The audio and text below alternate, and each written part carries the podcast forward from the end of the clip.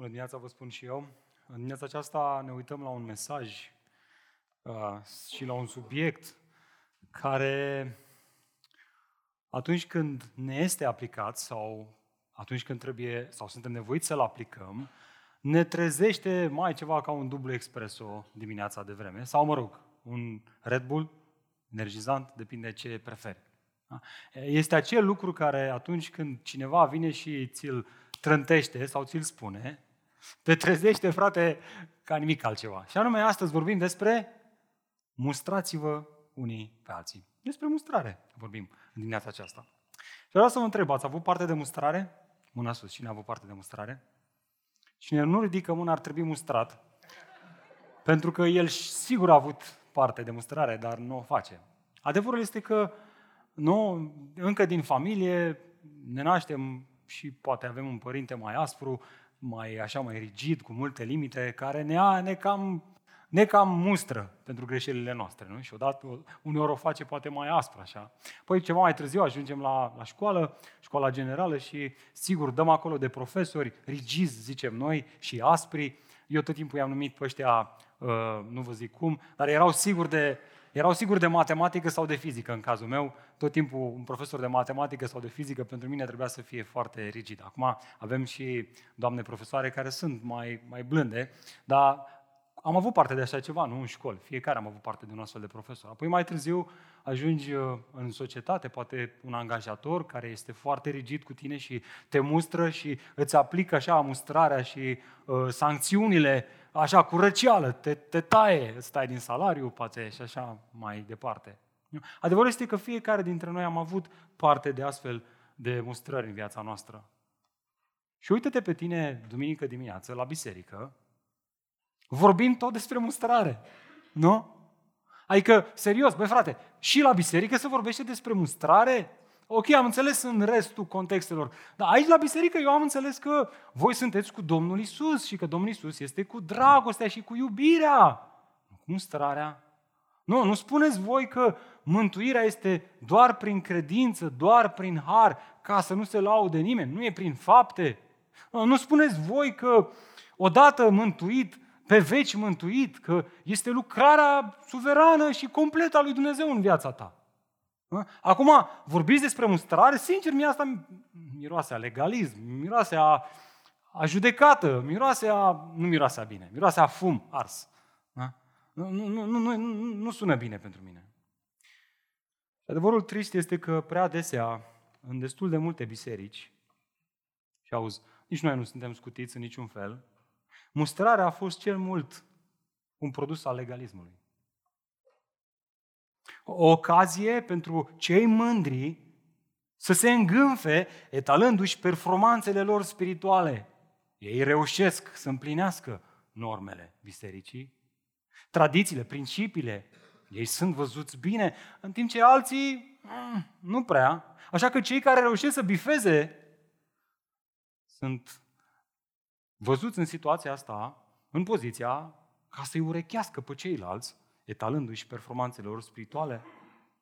Un pretext chiar pentru cei mai competitivi spiritual, sunt și de ăștia, să-și provoace frații nu la o competiție sănătoasă, ci la o competiție toxică, în care se iau la întrecere unii pe alții, dar nu ca să devină mai buni, ci ca să devină mai răi. Și astfel, toate astea nu fac altceva decât să creeze un context în care ceilalți mai slabi, care sărăcuții rămân în urmă așa, îi văd pe ăștia că se duc înainte, să se lupte cu invidia. Să invidieze pe ăștia la alții. Băi, cum fac mă ăștia? Cum le iese lor? Că mie nu mi iese din nicio culoare. Și uite așa, în loc să se zidească biserica prin mustrare, mustrarea devine un context în care să distrugă. Însă, ascultă, cu toate astea, Deși mustrarea a făcut multe victime și chiar adesea s-a făcut vinovată de abuz spiritual, aș vrea să îți spun dimineața asta că asta nu face niciun fel nepotrivită pentru sufletul tău. Mă auzi? Faptul că adesea mustrarea nu a fost biblică în modul în care ți-a fost administrată, nu face ca mustrarea biblică să nu fie necesară, să nu fie ceva de care să ai nevoie. M-am gândit săptămâna asta, este precum alimentația, nu? Alimentația, dacă nu o tratezi corespunzător, poate să ducă la o obezitate morbidă, la multe boli. Asta nu face nevoia de alimentație să nu mai fie o nevoie. Nu? În continuu ai nevoie de alimentație, doar că ai nevoie să o reglezi, doar că ai nevoie să, o, să, o, să, o, să ai parte de ea cum trebuie. Oare nu a spus Iisus însuși, dacă fratele tău păcătuiește împotriva ta, du-te și mustră? Observați? Mustrarea este necesară. Însă știți care este problema? Că unii, tot ce au văzut în acest îndemn al Domnului nostru Isus Hristos a fost du-te și mustră-l. Și au ratat să observe inima mustrării, care este câștigarea fratelui, recuperarea, restaurarea lui. Mustrarea nu a fost niciodată intenționată în Nou, în nou Testament sau în Scripturi să fie un scop în sine, ci să fie un mijloc prin care să fie restaurat cel care derapează, care patinează, care este surprins într-o nelegiuire. E bine, deoarece sunt așa multe păreri și experiențe despre darea de socoteală, avem astăzi ocazia uriașă de a ne uita în Scripturi și a învăța de la autorii Noului Testament. Ce este, domne, mustrarea biblică și cum am putea să dăm socoteală unii față de alții într-un mod în care asta să nu ne distrugă, ci să ne zidească în Hristos. Așa că haideți să vorbim despre asta. Dimineața aceasta vorbim despre dați socoteală unii altora. Și vedeți voi, mustrarea și darea de socoteală au fost grav deformate nu doar în biserica contemporană, ci și în cadrul bisericilor primului secol. Iar asta se vede din plin, spre exemplu, în cazul bisericilor din regiunea Galația, secolului I. Și ei, la fel ca și noi astăzi, în loc să practice mustrarea și darea de socoteală spre zidire, o practicau spre distrugere. Și știți care este motivul? Motivul a fost introdus și descris de Apostol Pavel doar cu două cuvinte. Știți care sunt alea? Ei foloseau darea de socoteală și mustrarea, corectarea spre distrugere, deoarece dezertau Evanghelia. Astea sunt cele două cuvinte. Și același motiv este motivul pentru care noi aplicăm darea de socoteală astăzi greșit. Pentru că dezertăm Evanghelia, ne îndepărtăm de la Evanghelie în cazul lor, adăugau la Evanghelie. Apostolul Pavel a mers în acea regiune, a predicat Evanghelia Harului lui Hristos, a predicat acest adevăr că sămânța care a fost promisă lui Avram a venit în lume și ea este Hristos. El este împlinirea profețiilor. El este împlinirea legii. El, Hristos, este Fiul lui Dumnezeu care vine, Mielul lui Dumnezeu care vine să ridice păcatul omenirii. Și oamenii au răspuns cu credință și Duhul Sfânt i-a iluminat, a produs credință în ei și astfel oamenii ăștia au format biserici locale. Doar că în urma lui, în urma apostolului Pavel, au venit niște frați de la Ierusalim care învățau bisericile astea că Evanghelia nu este suficientă, această veste bună pe care a predicat-o Pavel, că mântuirea este doar prin credință, doar prin har, nu prin fapte, ca să nu se laude nimeni. Și spuneau ei, mai trebuie adăugat ceva, mai trebuie adăugată și legea cu poruncile ei. Rabinii uh, calculează vreo 613 astfel de legi și porunci. Și prin urmare, pentru că dezertau Evanghelia, se îndepărtau de la Evanghelie, adăugând ceva Evangheliei, știți ce făceau ei?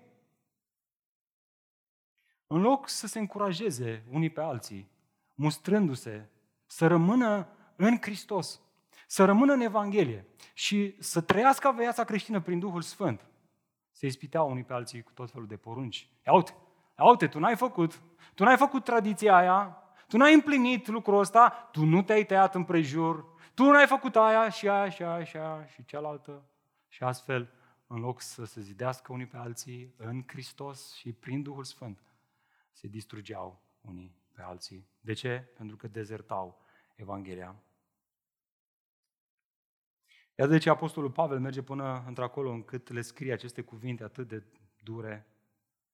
Dacă vă mușcați și vă mâncați unii pe alții, aveți grijă să nu fiți distruși unii de alții. Dragilor, să știți că Biserica M28 nu este ispitită. Nu este, nu este scutită de această ispită. Da, într-adevăr, noi nu mai promovăm legea între noi, dar în esență și noi putem să ridicăm regulile, procedurile, protocolul, tradițiile noastre, pe măsură ce biserica asta înaintează în vârstă, adună, angrenează tot felul de principii care ele sunt bune în esență. Vrem să ne slujim unii pe alții. Mă gândeam acum la câteva, nu? La pasul 1, pasul 2, pasul 3. A, cineva care a făcut pasul 1, a făcut și pasul 2, a făcut și pasul 3 și a mai stat pe aici prin preajmă și a văzut că mai există și 101 și mai există și 201 și mai există și a făcut și 301. Se uită la unul care se blochează la pasul 2 și zice, băi, prietene, ce faci, mă, prăpăditule? Hai, mă, uite la mine am făcut 301, tu nici, nici măcar 2, de șase luni de zile. Și să ridicăm obiceiurile noastre, practici, principiile noastre, care au scopul să susțină viața la un nivel de lege chiar și să ne ispitim unii pe alții cu aceste reguli. Și astfel nu ne încurajăm la lucrarea Harului Hristos prin Duhul Sfânt în inimile, în inimile noastre, ci ne distrugem unii pe alții. Și asta este ideea centrală a acestui mesaj. Dacă ți notițe, notează-ți asta. Ascultă, dragul meu, dar de socoteală această purtare de grijă, această corectare a celui care este prins într-un păcat, nu înseamnă să ne provocăm unii pe alții prin tot felul de reguli. Auzi, frate și soră, drag? Și asta trebuie să ne lumineze, asta ar trebui să ne facă să ne dorim să aflăm, wow, ok, despre ce e vorba atunci? Iată de ce, despre ce e vorba. Ci să ne purtăm poverile unul altora prin Duhul Sfânt, împlinind astfel legea lui Hristos. Asta vom învăța. E bine, haideți să testăm această idee centrală, să vedem dacă într-adevăr ea vine din Scripturi sau am inventat-o eu. Dimineața aceasta ne uităm la Galateni, capitolul 5, și citim de la versetul 24 până la versetul 2 din capitolul 6. Citim din Galateni, epistolul Pavel către Galateni, capitolul 5, versetele de la 24 până la versetul 2 din capitolul 6. Dacă ați ajuns acolo, vreau să aud și eu un amin. Ok? Super. Îmi doresc tare mult ca fiecare să aibă o Biblie deschisă și să stăm cu ea în față, să vedem ceea ce Dumnezeu vrea să ne spună. Ascultați ce spune Apostolul Pavel. Cei ce sunt ai lui Hristos Iisus și au răstignit firea cu patimile și poftele ei. Dacă trăim prin Duhul, să și-L urmăm pe Duhul. Să nu fim îngânfați, provocându-ne unii pe alții și invidiindu-ne unii pe alții. Fraților, dacă un om este prins în vreo nelegiuire, voi care sunteți duhovnicești, să-l îndreptați într-un duh de blândețe. Fii atent la tine însuți, ca să nu fii ispitit și tu. Purtați-vă poverile unii altora și veți împlini astfel legea lui Hristos. Amin. Haideți să ne rugăm din nou. Haideți să cerem Domnului ajutor ca acest cuvânt să, să, fie, să fie clar pentru noi și Duhul Sfânt să-l aplice inimilor noastre. Vreți să facem asta? Nu știu cum ești tu, dragul meu, draga mea, dar când stai în lumina Cuvântului Dumnezeu și vrei să faci ceea ce spunea Alex mai devreme, să fii un ascultător împlinitor, nu uituc, ai nevoie de Duhul lui Dumnezeu. Și cel mai bun lucru pe care îl poți face este să te rogi. Să recunoști că ai nevoie de Dumnezeu. Hai să facem asta chiar acum. Tată, ne plecăm înaintea Ta în dimineața aceasta, înaintea Tatălui din ceruri, din care se cuboară orice dar bun și desăvârșit. Așa cum am și cântat în dimineața aceasta aceste adevăruri din Efeseni 1, că de la Tatăl din ceruri vin toate binecuvântările de care avem nevoie. Să, Doamne, în dimineața aceasta, unul dintre lucrurile de care avem nevoie este să conștientizăm că trăim într-o societate care dezertează Evanghelia, într-o biserică, într-un climat de biserici care dezertează Evanghelia prin faptul că privatizează credința creștină. Doamne, te rugăm să ne arăți astăzi că avem nevoie unii de alții. Te rugăm, Doamne, să ne arăți astăzi că Tu nu doar că ne-ai împăcat cu Tatăl, dar ne-ai împăcat și cu ceilalți credincioși din poporul lui Dumnezeu. Și avem nevoie de ei să vorbească în viața noastră, să ne mustre și să ne arate acolo unde greșim. Tată, eu sunt primul care am nevoie de asta. Și îți mulțumesc, Doamne, pentru ocazia pe care mi-ai dat-o să studiez acest pasaj și îți mulțumesc pentru credințele noi pe care le-ai, le-ai creat în mine, că darea de socoteală nu este un pretext prin care să ispitez pe frații mei cu tot felul de reguli omenești, ci o ocazie să-i slujesc prin Duhul Sfânt, împlinind legea lui Hristos. Tată, noi toți avem nevoie de asta, manifestăm dependența noastră de tine și recunoaștem că avem nevoie să ne înveți cum să facem, cum să practicăm mustrarea și darea de socoteală într-un mod în care să fie spre gloria ta, nu spre gloria noastră, într-un mod în care să fie spre zidirea bisericii, nu spre distrugerea ei. În numele Lui Iisus Hristos ne-a rugat toate acestea. Amin. Amin. E bine, dragilor, întrebarea cu care plonjăm în aceste doar câteva versete este asta, și anume, cum să dăm socoteală purtându-ne de grijă unii altora? E bine, când mă uit în acest text și dacă ți notițe, sper să-ți notez lucrurile astea, să meditezi la ele, văd două lucruri. Sunt multe, dar aș vrea să subliniez două dintre ele. Mai întâi și primul lucru important este ăsta. Dacă îl surprinzi pe fratele tău în vreun păcat, primul lucru de care el are nevoie este să fie încurajat să-și trăiască identitatea creștină. Asta este primul lucru. Avem nevoie să ne încurajăm unii pe alții, să ne trăim identitatea creștină. De aici pornește Apostolul Pavel. Înainte să vorbească despre cum să ne corectăm unii pe alții, el zice, hai să stabilim care este fundamentul teologic, care este raționamentul teologic, care este baza, motivația cu care ne ducem înspre cel care este în derapaj. Observați versetul 24, care este baza? Uitați-vă cu mine. Da, uitați-vă cu ce începe. El zice, cei ce sunt ai lui Hristos. Vorbesc cu cei care aparțin lui Hristos. Motivul pentru care Pavel scrie acest paragraf este să corecteze modul greșit și probabil abuziv pe alocuri, prin care ei se corectau unii pe alții în cadrul acestor biserici din regiunea Galația. Însă, înainte de a face asta, aș vrea să observăm faptul că el începe toată discuția asta despre mustrare și corectare, vorbind mai întâi despre identitatea creștinului. Și anume faptul că el aparține lui Hristos. Dragilor, este ca și cum ai avea un prieten sportiv, un atlet, un fotbalist, care la un moment dat, bun, da? talentat, pe care la un moment dat îl surprins că se apucă de fumat. Ok? Ce faci?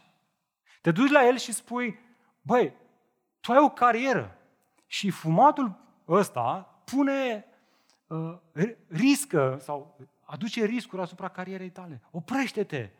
Nu e sănătos pentru tine, nu e bine pentru ceea ce faci tu. Oprește-te, o să-ți afecteze plămânii și nu o să mai poți să ai capacitate să alergi și să fii un sportiv bun. E bine, tot la fel ar trebui să facem și noi atunci când ne mustrăm unii pe alții, înainte să sărim la elementul care frige, ar trebui să ne amintim mai întâi care este identitatea noastră creștină și apoi să le amintim lor care este identitatea lor creștină. Da? Asta este esențial. De aici pornește totul. Și dacă ratăm asta, ar prea putea să ratăm inima care se află în spatele mustrării biblice. Vedeți, asta este mustrarea biblică. În timp ce o oferim și, ce ne, și, și, și ne este oferită, trebuie neapărat să o facem pe baza identității noastre. Nu, nu la întâmplare, Domnul Iisus Hristos spunea, dacă, cine? Fratele tău a păcătuit împotriva ta. Să semnalează, e o chestiune de identitate. Tu ești frate și el este un frate, iar voi aveți ceva în comun. Îl aveți pe Hristos și pe Dumnezeu Tatăl ca fiind Tatăl vostru cel ceresc. Asta este baza care te face să te duci spre El. Asta este inima din spate, este fratele tău, îți spasă de El, îl iubești și din dragoste pentru El, din dragoste pentru Hristos, te duci și îl mustri. Iată de ce mustrarea biblică ar trebui să înceapă cu câteva încurajări ale identității creștine. Haideți să le luăm pe rând, sunt câteva aici. Primul lucru, atunci când te duci și mustri pe cineva, primul lucru pe care trebuie să îl spui este, frate, nu uita că ai crucificat natura veche egoistă. Da? Că ai natura veche crucificată. Asta este ceea ce te definește pe tine. Uitați-vă cu mine versetul 24. Observați? Cei ce sunt al lui Hristos, ce au făcut? Spuneți voi ce au făcut. Adevărul e că trăim astăzi într-o societate în care nu vorbește despre lucrurile astea. Dar, slavă Domnului, noi le vorbim și o facem deschis, pentru că sunt aici în Scriptură. Iată ce au făcut și au răstignit firea cu patimile și poftele ei. Dragilor, Pavel discută aici despre o natură veche care are în centru o mentalitate anume. Știți care? mentalitatea egocentrică. Adică eu, eu sunt cel mai important, sinele. E bine, ceea ce toți creștinii au în comun, ceea ce orice creștin adevărat are în comun, constă în faptul că ei și-au răstignit această natură veche păcătoasă. Adică această mentalitate cu eu, eu, eu la centru, este crucificată. Și vă spun, ceea ce este, sau ceea ce a fost surprinzător pentru mine în această afirmație, este faptul că Apostolul Pavel folosește aici un verb activ, nu pasiv. El nu spune, firea le-a fost răstignită, ca și când crucificarea a fost realizată de altcineva pentru ei, ci ei și-au răstignit firea. Natura lor nouă, de copia lui Dumnezeu, îi determine pe aceștia să declare război naturii vechi. Să, să repudieze acea gândire egoistă, să, să stea departe de ea, să spună, eu, la momentul convertirii, atunci când am murit împreună cu Hristos, am murit, am declarat moartea sinelui, moartea firii vechi, păcă, păcătoase, pământești, și am fost născut la o viață nouă împreună cu Hristos. Prin urmare, această natură nouă pe care Duhul Sfânt a născut-o în mine, mă face să vreau să țin această natură veche țintuită pe cruce. În așteptarea revenirii lui Hristos când o să fiu eliberat complet. Da? Aceste cuvinte ale lui, aceste cuvinte ale lui Pavel, a, a, asta înseamnă că omul credincios care aparține lui Hristos nu mai vrea să trăiască prin această mentalitate, eu, eu, eu. Și vrea să țină această mentalitate repudiată, crucificată. Oare n-a spus și Domnul Iisus Hristos același lucru? Vă mai amintiți ce spunea El? Dacă vrea cineva să vină după mine, ce să facă? Să se lepede de cine? De sine. Dragilor, aceste lucruri nu le auzi deloc în societatea asta și, din fericire, prea puțin în biserici. Dacă vrea cineva să vină după mine, spunea Mântuitorul, să se lepede de sine, să-și ia crucea.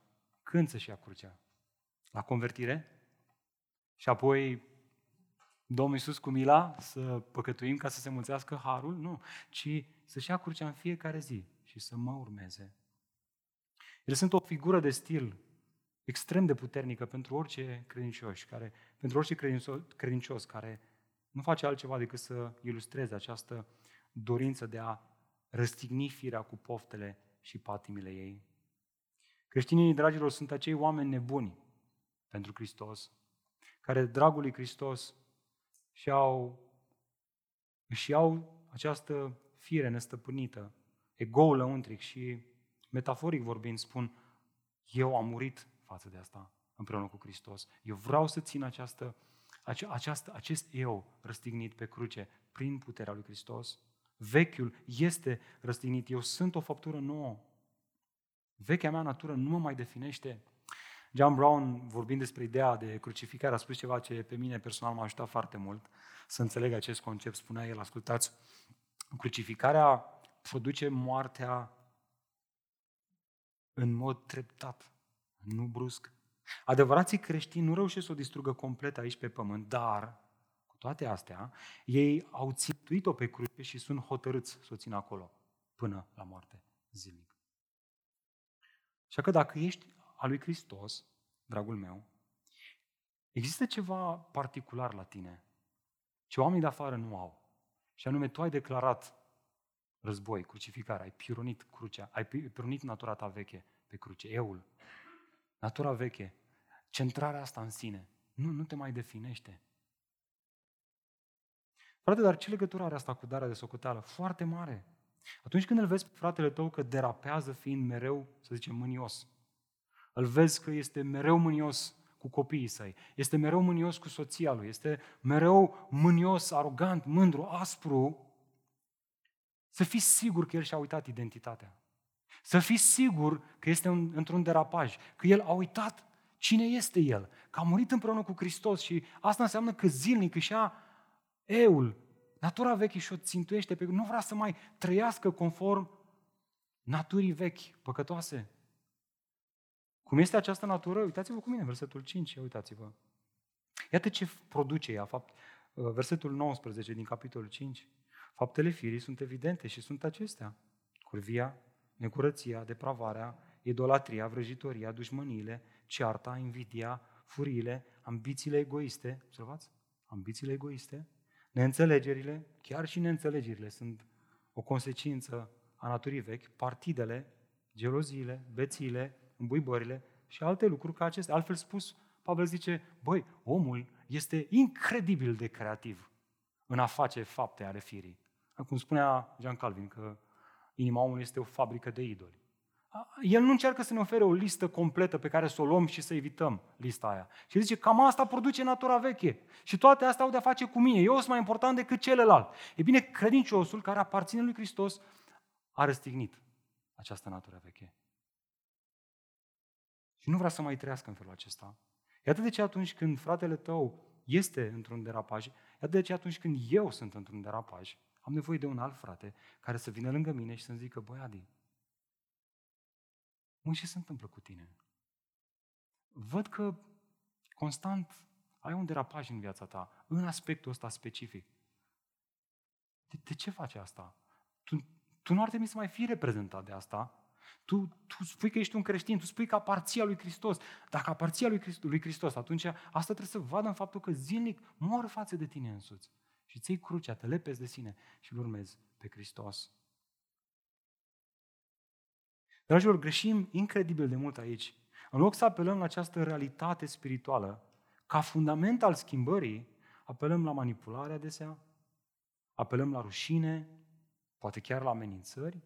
Dacă nu faci cu tare și cu tare, atunci o să cu tare și cu tare. Și omul zice, a, ok. Altfel spus, adresăm roadele în loc să adresăm inima, rădăcina ființei umane.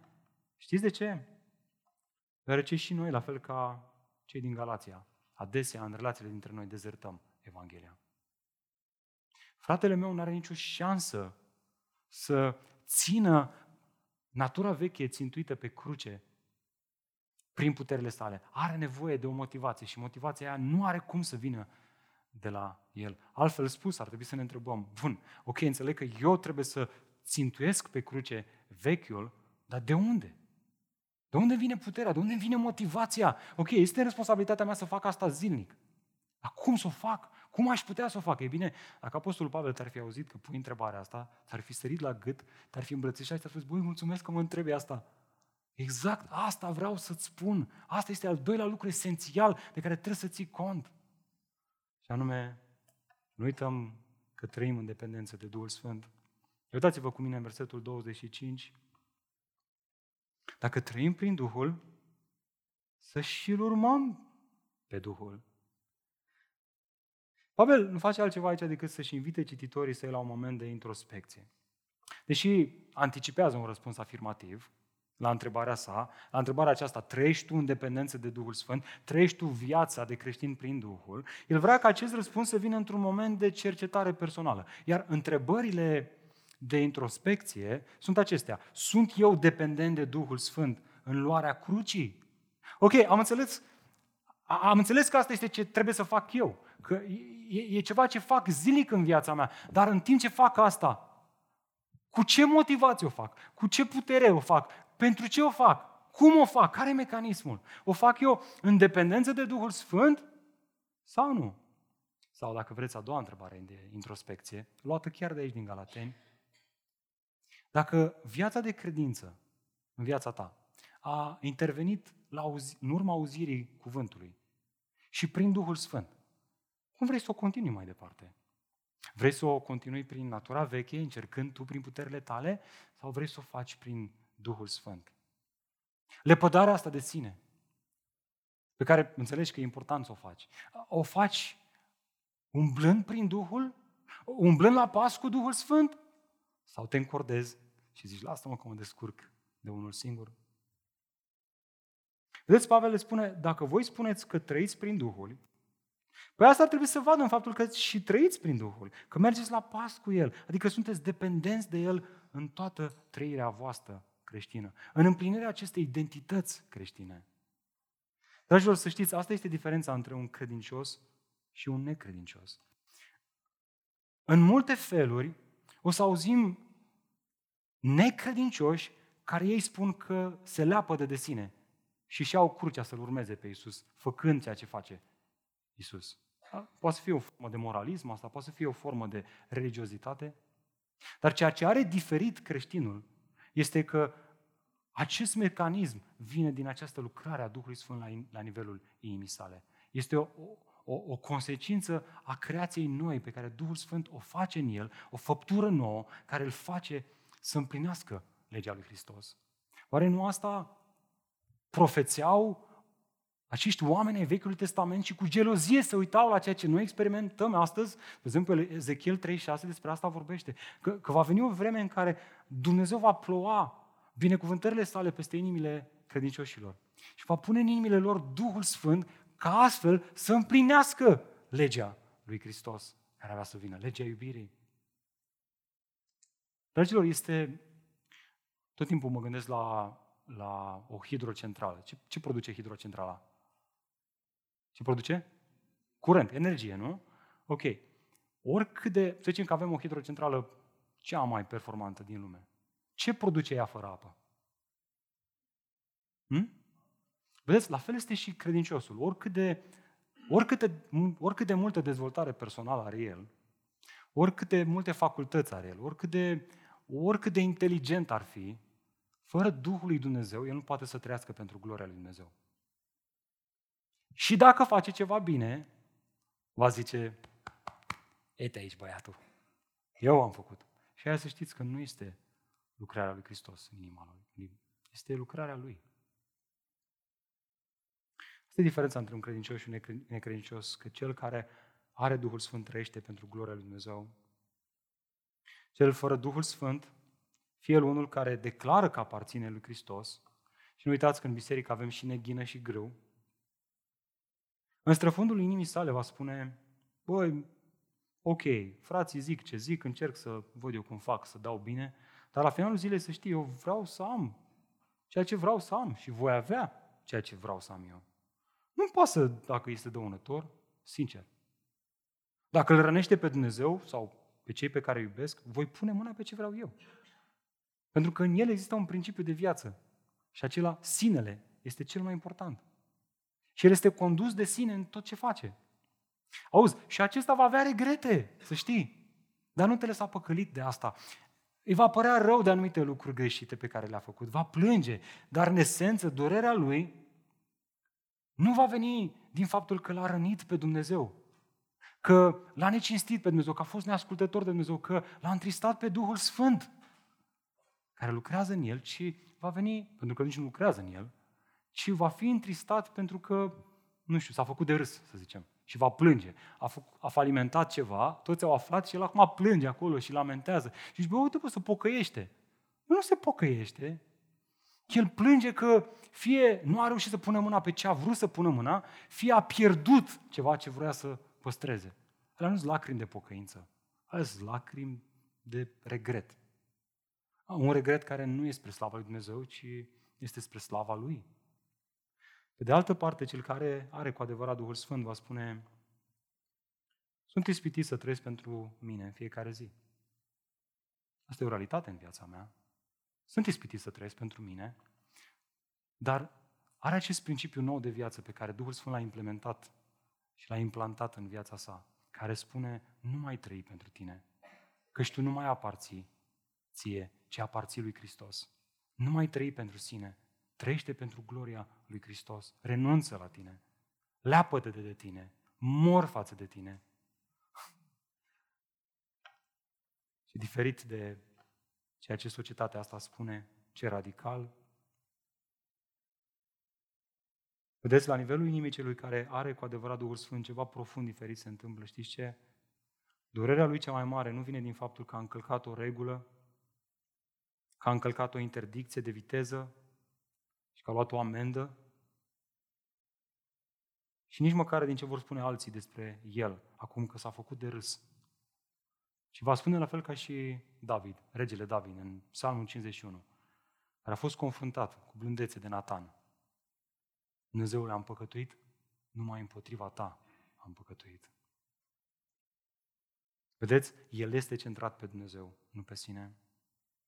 Asta le spune Pavel aici, acestor biserici și asta ne spune și nouă astăzi. Cei care umblă cu adevărat la pas cu Duhul Sfânt, preocuparea lor nu mai este sinele, ci gloria lui Dumnezeu. Și astfel avem acest produs, acest caracter evanghelic, această, această descriere despre care spune Apostolul Pavel în versetul 22 din același capitol. Uitați-vă cu mine. Această roadă a Duhului, care este dragostea, bucuria, pacea, răbdarea, bunătatea, generozitatea, credința, blândețea și înfrânarea. Toate acestea sunt produsul lucrării Duhului Sfânt. Ele nu sunt niște liste pe care să le luăm, să ni le punem pe frigider și să spunem, gata frate, de acum înainte o să fiu plin de pace. Pentru că el o să aibă o problemă. Natura veche e păcătoasă. Ea nu poate fi învinsă decât prin Duhul lui Dumnezeu și prin cunoașterea Evangheliei. Fără astea două, el și dacă le va împlini, le va face pentru gloria sa. Și știu, nu, nu pare nimic pragmatic în toate astea, nu așa? Adesea am vrea să auzim, dăm frate niște principii, dăm cinci lucruri pe care să le fac ca să umblu și eu în natura asta nouă, să am și eu roadele astea ale Duhului. Și Scriptura spune umblă prin Duhul.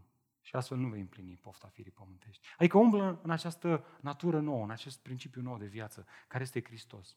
Citește Scriptura. Cunoaște cuvântul, cunoaște Evanghelia de acolo, cunoaște-L pe Hristos, iubește-L pe Hristos, fă din Hristos desfătarea inimii tale. Duhul Sfânt, când va face asta, va lucra în tine credința în Hristos. Și asta va produce natura nouă, roadele acestea evanghelice pe care ne le dorim atât de mult în viața noastră. Poate că singurul lucru pragmatic pe care îl putem face, știți care este? Fraților, să nu ne mândrim. Să nu credem că Natura asta nouă vine prin puterile noastre. La întâmplare, Pavel adaugă și această a treia încurajare, și anume, nu uita să nu cazi în capcana vanității. Uitați-vă în versetul 26. Să nu fim îngânfați provocându-ne unii pe alții și invidiindu-ne unii pe alții. Acest verset este o tranziție de la identitatea creștină la impactul ei în cadrul comunității creștine. Vedeți, deoarece oamenii ăștia din bisericile din Galația puneau pres pe lucrurile exterioare, pe porunci, pe tradiții, pe reguli, pe legea mozaică, pe tăierea împrejur, pe ținerea unor sărbători, ținerea unor zile, tindeau să se îngânfe, adică să fie mândri și aroganți cu privire la reușitele lor în relații.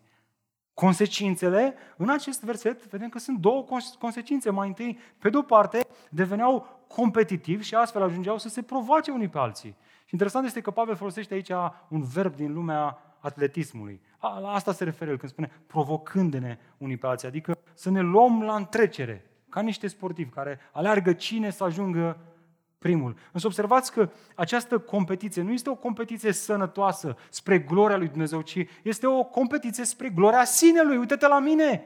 Eu am împlinit toate tradițiile bisericii. Eu mă îmbrac conform normativelor din biserică.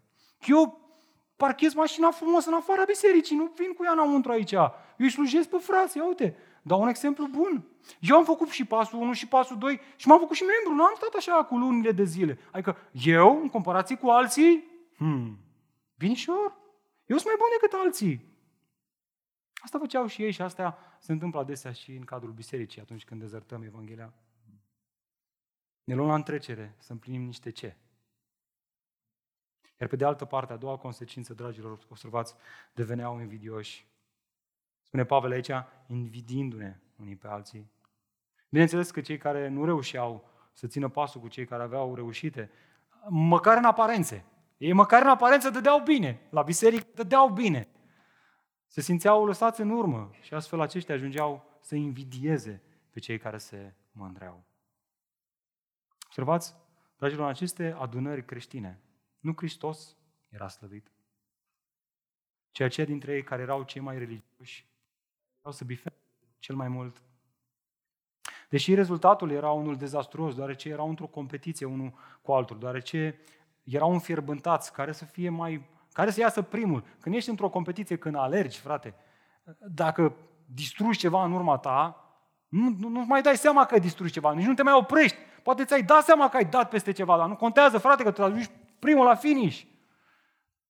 Și câte biserici nu au fost distruse pentru că liderii s-au luat la întrecere între ei. Care să fie mai smerit, care să fie mai nu știu cum, care să fie mai nu știu cum. Și biserica pf, cumva i-a urmat în exemplul lor. Și asta a dus la distrugerea acestor biserici. Fraților, Dumnezeu să ne ferească de, de asta. Și are asta de a face cu darea de socoteală, din nou, extrem de mult. Asta schimbă total modul în care dăm socoteală unii altora, biserica. Exclude posibilitatea îngânfării între noi.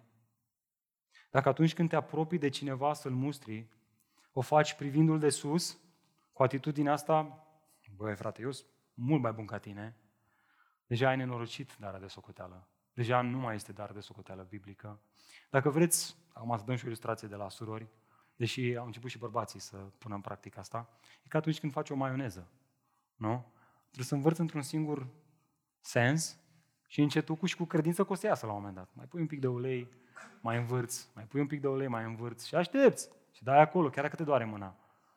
A, că ai dat de două ori în stânga și de două ori în dreapta și iarăși în stânga, ai tăiat-o, ai nenorocit-o. Cam așa este și cu înstrarea biblică. Dacă tu începi cu încredere că Hristos îl poate ajuta pe fratele tău să se schimbe.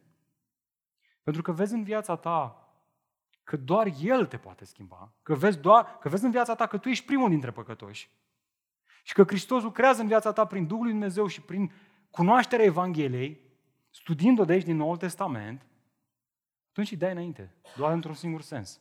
Doar prin Evanghelie. Nu mai, nu mai te întorci la reguli, nu te mai întorci la tradiții, că dacă ai făcut asta, ai nenorocit-o. Ai tăiat-o cu darea de socoteală. Nu mai este biblică, este orice altceva. Nu știu cum sună pentru tine, însă vă zic, nu prea facem asta. Nu prea facem asta. Dar Duhul Domnului ne dă harul în viața aceasta să ne expună, poate mândria, poate încrederea în regulile noastre, în tradițiile noastre și să ne amintească că Speranța noastră e doar în Hristos. Și asta ar trebui să înceapă cu noi, fraților, să putem spune și noi ca Apostolul Pavel că eu sunt cel mai mare dintre păcătoși. Și este unul dintre noi care îl caută pe păcătoși, acela este Hristos. Și eu nu fac decât să urmez exemplul său. Oare nu asta spunea Domnul Iisus Hristos? De ce vezi tu așchia din ochiul fratelui tău, dar nu observi bârna din propriul tău ochi? Sau cum îi vei spune fratelui tău, lasă-mă să scot așchia din ochi, când iată, în ochiul tău este o bârnă, ipocritule. Scoate mai întâi bârna din ochiul tău și atunci vei vedea clar să scoți așchia din ochiul fratelui tău. Atenție, Domnul Iisus Hristos nu ne descurajează să nu aplicăm mustrarea aici. Vedeți asta în text? El nu spune, dacă îl vezi pe fratele tău că a păcătuit împotriva ta, ei, nu o lua și tu personal. Lasă-l nu te băga. Lasă-o așa. Vrei să crezi scandal? Lasă-o așa, fi zmerit. Că n-a fost Isus zmerit. Vezi, smerenia și blândețea nu înseamnă să fii ezitant când vezi pe cineva într-o groapă, ci înseamnă să te duci la el. Dar în timp ce te duci la el, să-ți amintești, Băi, frate, dacă este ceva ce îl poate scoate pe omul ăsta din groapă, este exact același lucru care m-a scos și pe mine din groapă. Și continuă să mă scoată zilnic din groapă. Marele păstor al oilor, care își caută oile prinse în ciulini și le aduce pe umărul său înapoi acasă. Iisus spune aici, până nu-ți vezi păcatul ca o șină de metrou, am adus mai contemporan așa, mai în zilele noastre, în ochiul tău, iar păcatul aproape lui ca o particulă de praf, care a intrat și lui în ochi, nu-l vei putea sluji, nu-i vei putea scoate particula de praf în ochi. Da? Câtă vreme nu vezi, tu ai, o șină, tu ai o șină de metrou, da? lungă așa, și mergi cu ea prin biserică. Ăsta e păcatul tău. Și îl vezi pe fratele tău că a intrat o așche, o așche, un particul de praf în ochi. Și tu cu șina de tren cer să-i scoți particula de praf, știi? Nu, trebuie mai întâi să-ți amintești că tu ești cel mai mare păcătos și că pe tine te-a salvat Hristos. Atitudinea asta îți va da harul să-ți amintești de Hristos și de dragostea sa măreață și vei putea să te apropii de cel căzut. Iar ce face un păcătos în stare să adreseze păcatul fratelui său constă tocmai în asta, că își cunoaște bine identitatea, că a murit față de el însuși și acum umblă în această natură nouă, care are acest principiu de viață, că noi umblăm la pas cu Duhul Sfânt, care este în noi și care îl pune pe Hristos în noi și care ne, ne învață să trăim pentru gloria lui lui Hristos. Amin, biserică? E bine, dacă te întrebi, ok, am înțeles care sunt principiile, care sunt fundamentele, acum mă întreb cum să o aplic treaba asta. E bine, Pavel continuă cu asta. El zice, toate astea, toate informațiile, toată identitatea asta are implicații practice. Cum să dăm socoteală purtându-ne de grijă unui altora în al doilea rând, după ce ne-am încurajat cu identitatea noastră creștină, abia acum putem să ne îndreptăm prin legea lui Hristos, să ne purtăm astfel de grijă unii altora. Ia uitați-vă cu mine versetul 1 din capitolul 6.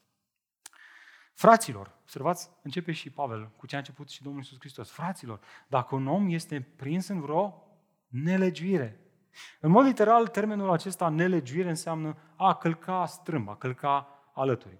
Vorbim aici despre un frate care îl are pe Duhul Sfânt, care a murit față de el însuși, care a declarat, a declarat că nu mai vrea să trăiască prin natura veche, ci vrea să trăiască prin Duhul Sfânt. Însă, fiindcă și-a uitat identitatea creștină, calcă alături. Adică nu mai demonstrează că are natura veche crucificată, ci umblă în străchin, cum ar zice cineva de la țară. Calcă în străchin. Consecința, el este surprins să-l vadă făcând asta. Și zice, voi trebuie să fac ceva. Iată de ce în continuare Pavel ne oferă un ghid de dare de socoteală biblică. Sunt câteva lucruri pe care trebuie să le faci când se întâmplă asta. Când îl vezi pe fratele tău că și-a pierdut identitatea, că și-a uitat identitatea și asta are consecințe în modul în care trăiește. Mai întâi, ești responsabil, ești responsabil să faci ceva când surprinzi un derapaj. Vedeți asta în text, fraților, dacă un om este prins în vreo nelegiuire. Este foarte interesant de observat că expresia aceasta este prins. Sensul ei în original este acela de a, de a fi surprins să vezi ceva la fratele tău. Adică nu ți-ai propus să vezi derapajul său, dar cumva l-ai, l-ai surprins în derapaj. Ar spune cineva într-un mod accidental, iar cineva care citește mai mult Scriptura ar spune într-un mod providențial. Dumnezeu ți-a arătat că fratele tău a derapat și a căzut într-o nelegiuire. E bine, dacă asta se întâmplă, tu ești responsabil. Însă men- menționează asta în mintea ta, ține acolo, ai surprins, nu a, fost, nu, nu a fost o chestie de ai vânat greșelile fraților. Observați, asta este elementul din nou legământ. În nou legământ, pentru că noi umblăm prin Duhul, nu prin niște porunci, nu prin o lege, noi, noi ne iubim unii pe alții și ne dăm credit unii altora. Credem tot ce e mai bun despre fratele nostru. Ok? Când mă uit la Cătălin, cred tot ce este mai bun. Cred că umblă prin Duhul, cred că zilnic își ia crucea și îl urmează pe Hristos și trăiește o viață pentru gloria lui Hristos. Dar, în timp ce trăim viața de credință, în grupul mic, îl văd că are o atitudine nepotrivită față de soția lui și, și sunt surprins. Și zic, băi, nu știu cum să o iau. Marța viitoare văd același lucru, încă o dată. Și zic, bă, dar deja se pare că e un tipar. E bine, când se întâmplă asta, Trebuie să știi că fratele tău a căzut într-o nelegiuire și ești responsabil. Ok? Nu te poți spăla pe mâini? Știu. Eu vreau să mă spăl pe mâini. Din nefericire, nu ar trebui să ne... Și poate spui, uh, nu știu, mă gândesc la cineva din grupul lui Bogdan. Îl vede pe altcineva din grupul lui și zice, lasă că o să zic lui Bogdan, îi dau un mesaj, audio. Bogdan, uite, am sesizat la grup, nu știu ce. Știi ce îți va răspunde Bogdan? Îți va spune, frate, ai vorbit cu el? A, nu că n-am vorbit, că nu e chiar așa grav. Păi dacă nu e grav, de ce burfești cu mine? A, dacă fratele tău a păcătuit, du-te și spune între tine și el. Caută să-l câștigi, caută să-l scoți din groapă. Tu ești responsabil. Ești responsabil să ce? Iată al doilea lucru. Ești îndemnat să corectezi cu blândețe. Observi? Așa continuă Pavel aici, voi care sunteți duhovnicești, să-l îndreptați într-un duh de blândețe. E bine, fraza asta trebuie neapărat să clarificăm ce spune și ce nu spune. Dragilor, cei spirituali despre care vorbește Pavel aici, ascultă, nu reprezintă o elită creștină. Ok? Toți creștinii care au Duhul Sfânt sunt duhovnicești. Biserica nu e formată din firești și duhovnicești. Eu am auzit asta, eu am crescut într-o biserică în care așa mi s-a spus de mic. Bă, aici sunt unii mai firești și eu eram unul dintre ei, noi eram mai, mai firești, mai dădeam cu glume, mai făceam ironii, mai glumițe. Nu eram firești, ne permiteam. Și erau duhovnicești, frații prezbiteri. Da? Ăia n-aveau voie. Ei n-aveau voie să facă glumițe, că erau duhovnicești. Nu. Te-ai crezut în Hristos, te-ai crezut în Hristos, ai făcut-o pentru că Duhul Sfânt ți-a iluminat ochii credinței tale și l-a arătat pe Hristos glorios inimii tale. Asta te face o nouă creație în Hristos. Asta te face duhovnicesc. Ok? Ești duhovnic, ești spiritual. Asta e ideea. Nu mai ești firesc, ești spiritual. Da? Aceștia, cei spirituali, cei care au Duhul lui Dumnezeu, toți aceștia, ascultă, toți, toți, toți, noi toți, suntem chemați să ne implicăm în dare de socoteală unii față de alții. Nu doar prezbiterii, nu de grumic, nu doar de de lucrări, toți. Pe scurt, toți suntem implicați în ucenicia creștină. Toate astea cred că este deosebit de important să subliniem ce nu spune Pavel aici. El nu spune că cel care a căzut într-un păcat trebuie să fie corectat de altcineva care a căzut în același păcat. Ha? Observați asta? Nu, nu, el are nevoie de cineva dovnicesc care eventual a experimentat victoria asupra păcatului, care cunoaște Scriptura, care cunoaște Evanghelia și care te poate ajuta să aplici Evanghelia în viața ta în așa fel încât să ieși din acea nelegiuire. Oare nu spunea Domnul Iisus Hristos dacă un, dacă un orb călăuzește un alt orb, amândoi vor, ce, ce vor face? Vor cădea în groapă. Da? Imaginează-ți acest dialog. Hai să ne facem, să facem un exercițiu de imaginație. Un dialog de dare de socoteală, de data asta, dintre doi credincioși. Primul credincios îi spune al doilea credincios, cel de al doilea credincios, băi frate, iar am dat-o de gar săptămâna asta și bă, culmea mă, fix miercuri seara după grup, m-am dus acasă și știi tu ce am făcut, am intrat pe internet și... Nenorocire, frate, nenorocire. A care, a doilea uh, membru de dar de socoteală, care îl aude pe ăsta că se mărturisește, zice, pune capul jos și zice, bă, frate, ești bine, om. Eu cam toată săptămâna am căzut zilnic, frate. La care primul credincios se uită la asta și zice, mă, prăpăditule, noi nu zice, dar o gândește în inima lui, știi? Și dintr-o dată, el devine ăla duhovnicescu care îl ridică pe ăsta căzut în păcat, știi? Adică, băi, hai să zic, mă, Hai să, hai să te învăț cum să ajungi să doar o dată pe săptămână. Vă întreb, ce este în neregulă cu dialogul ăsta? Mie îmi sună a alcoolicii anonimi. Știi? Adică, ce face treaba asta? Păi ne mărturisim unii altora ca să ne eliberăm de păcat și să ne simțim mai bine, știi? Și nu facem altceva decât aceste momente de dar de socoteală. Sunt un context în care să ne eliberăm de vinovăție și să plecăm de acolo că, vezi, uite, sunt alții mai răi, mai răi ca mine. Se poate și mai rău. Eh, vezi? Eu nu sunt chiar așa de rău. Cât de cât ok în comparație cu alții. Nu, fraților, darea de socoteală are scopul să vii alături de cineva care a căzut într-un păcat și să rămâi alături de acea persoană până când îl vezi că Dumnezeu îi dă victorie în păcatul respectiv. Și asta înseamnă că tu nu te lupți cu păcatul ăla. Ai fost cel puțin eliberat și știi biblic cum se poate să experimenteze această transformare. Acum că am înțeles cine ajută pe cine, haideți să nu ratăm acum cum anume să o facem. Observați cum? Într-un duh de... Ce spune acolo? Spuneți voi, într-un duh de blândețe. Cel mai probabil Pavel ne oferă aici un contrast între cei descriși în capitolul 5, versetul 26. Trageți o privire pe acel verset care erau mândri, adică se îngânfau, erau competitivi și invidioși și, iată, cei duhovnicești care acționau cu blândețe. O blândețe care venea din încrederea că Duhul lui Dumnezeu le poate da acestora, prin cunoașterea Evangheliei, prin credința în Hristos, pocăința. Ei nu se gândeau, băi, trebuie neapărat să facem un manual de reguli și bune practici ca să-l dăm bisericii. Astfel aceștia să nu mai derapeze. Da? Să le spunem exact ce trebuie să facă. Poți să-i dai un manual de bune practici, dar el tot va cădea săptămâna următoare. Nu asta făceau. Nu asta ar fi trebuit să facă ei, ci ar fi trebuit să se încurajeze unii pe alții cu adevărurile care vin din cunoașterea Evangheliei, din Hristos, care, însoțite și susținute de Duhul lui Dumnezeu, ne ajută să experimentăm victorie în lupta cu păcatul. Altfel spus, exact ce spunea Pavel lui Timotei, Blândețea lor vine din faptul că ei se încred că Dumnezeu le poate da pocăința prin cunoașterea adevărului din Scripturii. Adică, atunci când dai socoteală, tu nu îi confrunți niște patinaje care țin de preferințe. Băi, aș fi preferat să nu faci chestia asta. Și vreau să, să te mustru, frate. De ce ai făcut altceva decât aș fi preferat eu? De ce contează ce preferi tu?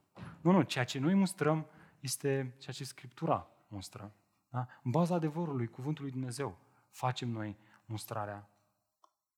În speranța că Dumnezeu va da pocăință și în speranța că Duhul Sfânt îl va convinge și va da harul pocăinței. Ei se văd doar un mijloc al harului, nu harul în sine. Cei care oferă mustrarea și darea de socoteală. Iar de ce următorul aspect practic pe care îl include Pavel aici este atât de vital. Observați? Suntem chemați să ne păzim inima sau dacă vreți suntem avertizați să ne păzim inima în timp ce facem asta. Uitați-vă cu mine finalul versetului 1 din capitolul 6 și fii atent la tine însuți ca să nu fii ispitit și tu. Interesant este că comentatorii biblici sunt cam împărțiți pe acest, împărțiți pe acest verset. Unii au considerat că aceasta, acesta este un semnal de alarmă cu privire la vulnerabilitatea proprie și anume să nu fii și tu ispitit cu păcatul pe care îl face fratele tău, pe care tu îl corectezi. Însă alți comentatori susțin că Pavel trage un semnal de alarmă aici în privința mândriei și o pun în context și o argumentează din context. Că așa curge textul. Altfel spus, în timp ce corectezi derapajul fratului, ar fi bine să-ți faci mai întâi o analiză proprie, să iei seama la tine însuți. Vezi ca nu cumva să fii tu cel care derapează, care cade într-o nelegiuire. Păzește-ți inima. Personal, cred că ambiguitatea asta e binevenită, pentru că ambele sunt importante. Ok? În timp ce mustri pe cineva, ai grijă, păzește-ți inima să nu fii și tu ispitit și ascultă Ascultă, fratele meu drag, dacă tu ești ispitit, dacă tu te lupți, atunci recunoaște asta și caută împreună cu el pe altcineva. Spune-i, băi frate, mulțumesc că mi-ai mărturisit chestia asta, apreciez sinceritatea ta, vreau să fiu și eu sincer cu tine și eu mă lupt cu chestia asta și nu te pot ajuta. Hai să căutăm pe cineva, hai să căutăm pe cineva mai matur, care să ne învețe cum să experimentăm eliberare din nelegiuirea asta. Hai să nu ne plângem de milă unul altuia și atât, ci hai să cerem ajutor, hai să mergem la cineva. Și în felul ăsta ne păzim inima și apoi să o facem cu smerenie. Dacă, și dacă am experimentat victorie și suntem suficienți de maturi ca să-l ajutăm pe fratele nostru, fratele meu, fă cu smerenie, fă cu smerenie, fă cu înțelepciune, fă cu tact. Pavel ne cheamă să fim atenți la noi înșine, ca astfel să putem fi atenți la alții și iată, nu în ultimul rând și poate cel mai important, în toate astea, dragilor, uitați-vă în versetul 2 din capitolul 6, suntem chemați să ne purtăm poverile unii altora, împlinind astfel legea lui Hristos. Vedeți asta în versetul 2? Purtați-vă poverile unii altora și veți împlini astfel legea lui Hristos. Poveri aici poate să însemne orice, dar în principal se referă la momentele în care frații noștri cad într-o nelegiuire. În momentele alea ascultă biserică. Poate că o să vi se pare ciudat, dar atunci când vezi pe cineva că a căzut într-o nelegiuire, Dumnezeu îți dă o oportunitate de slujire. Da? Să-L slujești pe fratele tău, să te apropii de El și prin legea lui Hristos, adică prin iubire, prin iubirea lui Hristos, fiind convins de iubirea lui Hristos, fiind convins de adevărul lui Hristos, fiind convins de proviziile pe care le avem în Hristos, să te apropii de El și să-L slujești corectându-L, mustrându-L, cerându-i socoteală pentru ceea ce face. Avem ocazia să ne slujim unii pe alții și astfel să ne purtăm poverile unii altora. Dragilor, spun din nou, păcatele celorlalți sunt o ocazie de slujire pentru mine și pentru tine. Nu să-i condamnăm, amin? Nu să-i stigmatizăm, nu să râdem de ei, nu să facem mișto, să facem glumițe, nu să facem ironii. Da? Duminica între serviciile de închinare ai văzut pe cineva sau știi pe cineva care are o, o, o slăbiciune în viața lui. Nu-i dau un reproș rece, așa, aruncat în treacăt, că nu se știe cum să-l ia. Da? Nu să facem asta, ci să ne slujim unii pe alții, să ne luăm timp, să ne apropiem unii de alții, fiind gata să le purtăm poverile acestora, acești saci grei care îngreunează viața plin cu păcat și să mergem cu ei la Hristos. Tot gândit cum să ilustrez diferența asta între provocându-ne unii pe alții și slujindu-ne cu blândețe unii pe alții. Și mi-a venit în minte o ilustrație. Ai fi uimit și are un pastor predicator într-o duminică dimineață în buzunarele sale, o armă albă. Um, Dar de socoteală ar trebui să o vedem ca un medic chirurg care intră în operație și taie. Asta este o, o foarfecă de chirurgie. Mă rog, e, e forfecuța de machiaj a Elizei, dar înțelegeți voi. Imaginați-vă că este o forfecuță de chirutaj, da? Arată la fel. Am intrat pe Google, am vrut să fac rost de una, dar am zis, da mă, că arată la fel ca asta de manicură. Și am una de manicură, nu mă mai chinui să caut pe la doctori. Zi și făcut. Când intră doctorul în operație, pe ce pune el mâna? Pune mâna pe o foarfecă de aia mare, deschide pacientul și zice, ia să vă mă, ce e aici nerguri? Ia, uite asta. Da, afară cu ea. Uite, afară cu ea, știi? Hai, coasteți înapoi și o să facă bine. Ha? Așa face medicul chirurg? Uneori mai face așa în România. Dar nu ar trebui să facă asta, nu? Ci el face o incizie cât mai mică, să nu se vadă, și intervine precis. Cât e înțelept, are înțelepciune, are tact, are blândețe și taie doar ce trebuie tăiat, nu taie mai mult.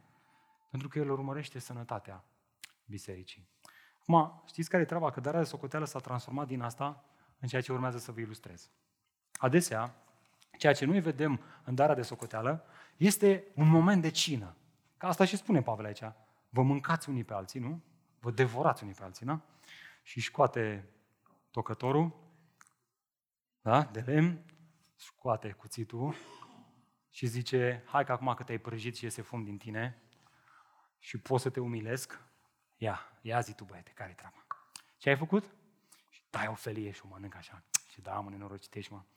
Și după aia, în timp ce ăsta e nenorocit și își recunoaște nenorocirea, el zice, mai tai o felie și eu nu sunt nenorocit așa ca tine. Eu nu fac așa ceva, frate. Eu, eu cu soția mea, eu sunt bine, eu, ha, uite-te la tine. Și mai tai o felie și o mănâncă și zicea, mm, băi, eu sunt mai bine ca tine. Și e o ocazie delicioasă în care să ne tăiem unii pe alții. Da? Mă gândeam eu, în loc să fim chirurgi, ajungem să fim măcelari. Măcelari care ne... Am căutat un topor de la de măcelărie, dar n-am găsit. Înțelegeți voi ideea? Fraților, nu asta suntem chemați. Râdem, dar trebuie să plângem. Căci darea de socoteală, dacă o facem așa cum Hristos o face în viața noastră, El fiind cel mai mare păstor al turmei, care caută oile căzute și prinse în ciulini și caută păcătosul, ar trebui să se schimbe total modul în care facem noi darea de socoteală. Legea lui Hristos înseamnă să pășim pe urmele lui Hristos, iubind așa cum a iubit Hristos. Știți ce este nou? Sau știți care este noutatea acestei legi a iubirii? Că noi trebuie să iubim așa cum a iubit Hristos. Vechiul încă nu putea să spună asta pentru că Hristos încă nu venise. Dar acum Hristos a venit. El, marele păstor al turmei, s-a întrupat. El, cel blând și smerit, a fost arătat. Și îl putem vedea pe Hristos. Și îl putem vedea pe Hristos cum face El. Și îl vedem pe Hristos explicat de apostoli. Noi pășim pe urmele lui Hristos și ne iubim unii pe alții și ne căutăm unii pe alții așa cum ne-a, ne-a chemat Hristos la El. Cum ne-a chemat Hristos la El? Vă amintiți ce spunea el, ce spunea el? Veniți la mine toți cei trudiți și împovărați și eu vă voi da odihnă. Luați jugul meu asupra voastră și învățați de la mine pentru că eu sunt blând și smerit în inimă și veți găsi, veți găsi odihnă pentru sufletele voastre. Dragilor, vedeți, motivul pentru care noi corectăm cu blândețe este pentru că vrem să facem ce face Hristos. Pentru că noi, noi suntem cel mult niște semne, niște semne de circulație care îi duce pe oameni la marele păstor al turmei, la Domnul Isus Hristos. El este cel care le, le poate da credință să moară față de ei înșiși și să trăiască în creația asta nouă prin Duhul Sfânt, nu prin puterile lor proprii. Da, fraților, darea de socoteală nu este un scop în sine, ci este un mijloc prin care să ne purtăm de grijă unii altora. Când îl vezi pe fratele tău că a căzut, aia este oportunitatea ta să iubești, așa cum ne-a iubit Hristos. Și să-l ridici pe fratele tău cu Duhul blândeții, corectându-l și mustrându-l, în speranța că Dumnezeu îi va da pocăință și har. Asta este chemarea noastră. Ia de ce Heath Lampard, una dintre cărțile sale, vorbind despre dare de socoteală, citesc cartea asta cu un frate din biserică și m-a binecuvântat foarte tare. Spunea el, citez, modul corect de a da socoteală unii altora, caracterizat de inițiativă, deschidere, conversații curate, maturitate și asumare serioasă a păcatului. Cu toții ne dorim asta. nu așa? Este destul de greu de atins. De asta spunea el, este nevoie de mai mult decât de curaj ca să urmărim asta. Este nevoie de har. Dragilor, speranța noastră este Hristos, așa că haideți să ne ridicăm și haideți să ne rugăm. Haideți să alergăm la Hristos. Ajutorul nostru vine de la El. Ce ar fi să, să stai acolo, acolo unde ești tu, să stai să meditezi la viața ta, să te întrebi, Doamne, oare, oare am dat eu socoteală sau am mustrat eu pe alții într-un mod biblic? Și poate că cea mai bună întrebare pe care ți-o pot spune este asta. Mă văd eu mai bun decât ceilalți? Dacă răspunsul este da, ești deja pe un teren greșit. Legea lui Hristos este cea care te eliberează de sine. Nu mai contează dacă ești mai bun decât alții, nu mai contează dacă ești mai matur decât alții, nu mai contează dacă tu știi mai mult decât alții. Ceea ce contează pentru tine este că vrei să-i conduci pe oameni la Hristos, căci speranța lor este Hristos, nu tu. Tu nu ești, tu ești vehicul, tu ești mijlocul. Dar de socoteală este un mijloc al Harului, nu e Harul în sine. Iar asta n-ar trebui să ne descurajeze să aplicăm darea de socoteală, ci din contra să o aplicăm mai mult. Pentru că în felul ăsta îi conducem pe oameni înapoi la Hristos, pe drumul pe unde trece Hristos. Iar adevărul este că de multe ori am făcut-o legalist, am făcut uh, pentru că am ținut mai mult la pretențiile noastre, preferințele noastre, legile noastre și prea puțin la legea lui Hristos. Așa că haideți să ne pocăim, dragilor, darea de socoteală și purtarea asta de grijă o putem face doar prin Duhul lui Dumnezeu și noi toți suntem chemați să o facem, dar nu ca să ne ispitim cu tot felul de legi, ci ca să ne conducem unii pe alții la Hristos. Amin? Biserică? Hai să ne rugăm. Roagă-te, roagă-te pentru tine personal, înainte să cântăm acest cântec. Stai înaintea Domnului.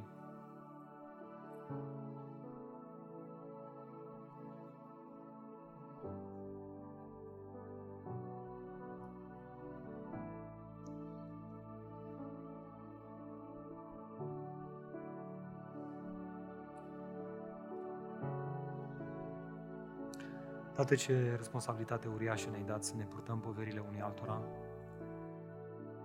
să nu ne distanțăm de frații noștri care sunt și care cad într-un derapaj și din contra să ne apropiem de ei. Doamne, ce har ne dai în dimineața aceasta să ne amintești că avem nevoie de comunitatea credinței, că avem nevoie unii de alții în acest proces al sfințirii, că nu putem de unii singuri, că Duhul lui Hristos care locuiește în noi ne cheamă la părtășie unii cu alții, la dare de socoteală, la a accepta mustrarea fraților. Doamne, îți mulțumim pentru fiecare frate care ne-a iubit suficient de mult încât să se apropie de noi, să ne tragă de mânecă. Îți mulțumesc, Doamne, pentru cei din viața mea care fac asta, care mă îndreaptă cu blândețe și care îmi ridică privirea spre Hristos. Îți mulțumesc, Doamne, pentru ei. Chiar dacă uneori mi este așa de greu să-i ascult, să iau aminte la vocea lor, Doamne, ai milă de mine și ajută-mă să, să fiu un astfel de frate în biserică, să fiu acel frate care iubește pe ceilalți și îi ascultă pe ceilalți, care primește mustrarea și care oferă mustrarea. Doamne, te rog, ajută-ne să redescoperim acest uh, mijloc al Harului în cadrul bisericii noastre, numit mustrarea biblică. Și, Doamne, vrem să o facem prin a ne pocăi. Realitatea este că de prea multe ori am văzut uh, grupul mic doar un context de socializare în care socializăm unii cu alții, da, vedem anumite lucruri acolo neregulă, dar tăcem din gură. Iartă-ne, Doamne. Iartă-ne că am fost atât de mândri încât n-am fost gata să adresăm derapajele fraților noștri și astfel am păcătuit înaintea Ta. Ne pocăim înaintea Ta, Doamne, și te rugăm să ne ajut, să ne dai harul acesta, să ne ajutăm, să ne ajut să trăim, să fim mișcați de Duhul Tău cel Sfânt, să, să avem curaj, da blândețe, da înțelepciune, să avem curaj în a ne, ne a corecta unii pe alții și în a ne dori să vedem mai mult rodul acesta al Duhului Sfânt, că se manifestă între noi din plin, dragostea, bucuria, pacea, de lungă răbdare. Murim față de noi înșine, să păstrăm natura veche crucificată și să trăim în viața aceasta de credință prin Duhul Tău cel Sfânt. Și am mulțumim că ne primești, pentru că speranța noastră este în Hristos, care este blând și smerit cu inima. Și care nu disprețuiește niciun, nicio inimă zdrobită. Speranța noastră este Hristos, Doamne, și am vrea să ne amintim în dimineața aceasta că speranța noastră vine doar de la Tine. Iisus Hristos ne-a rugat toate acestea. Amin. Haideți să facem această rugăciune, fraților. Haideți să ne amintim că doar Hristos este speranța noastră.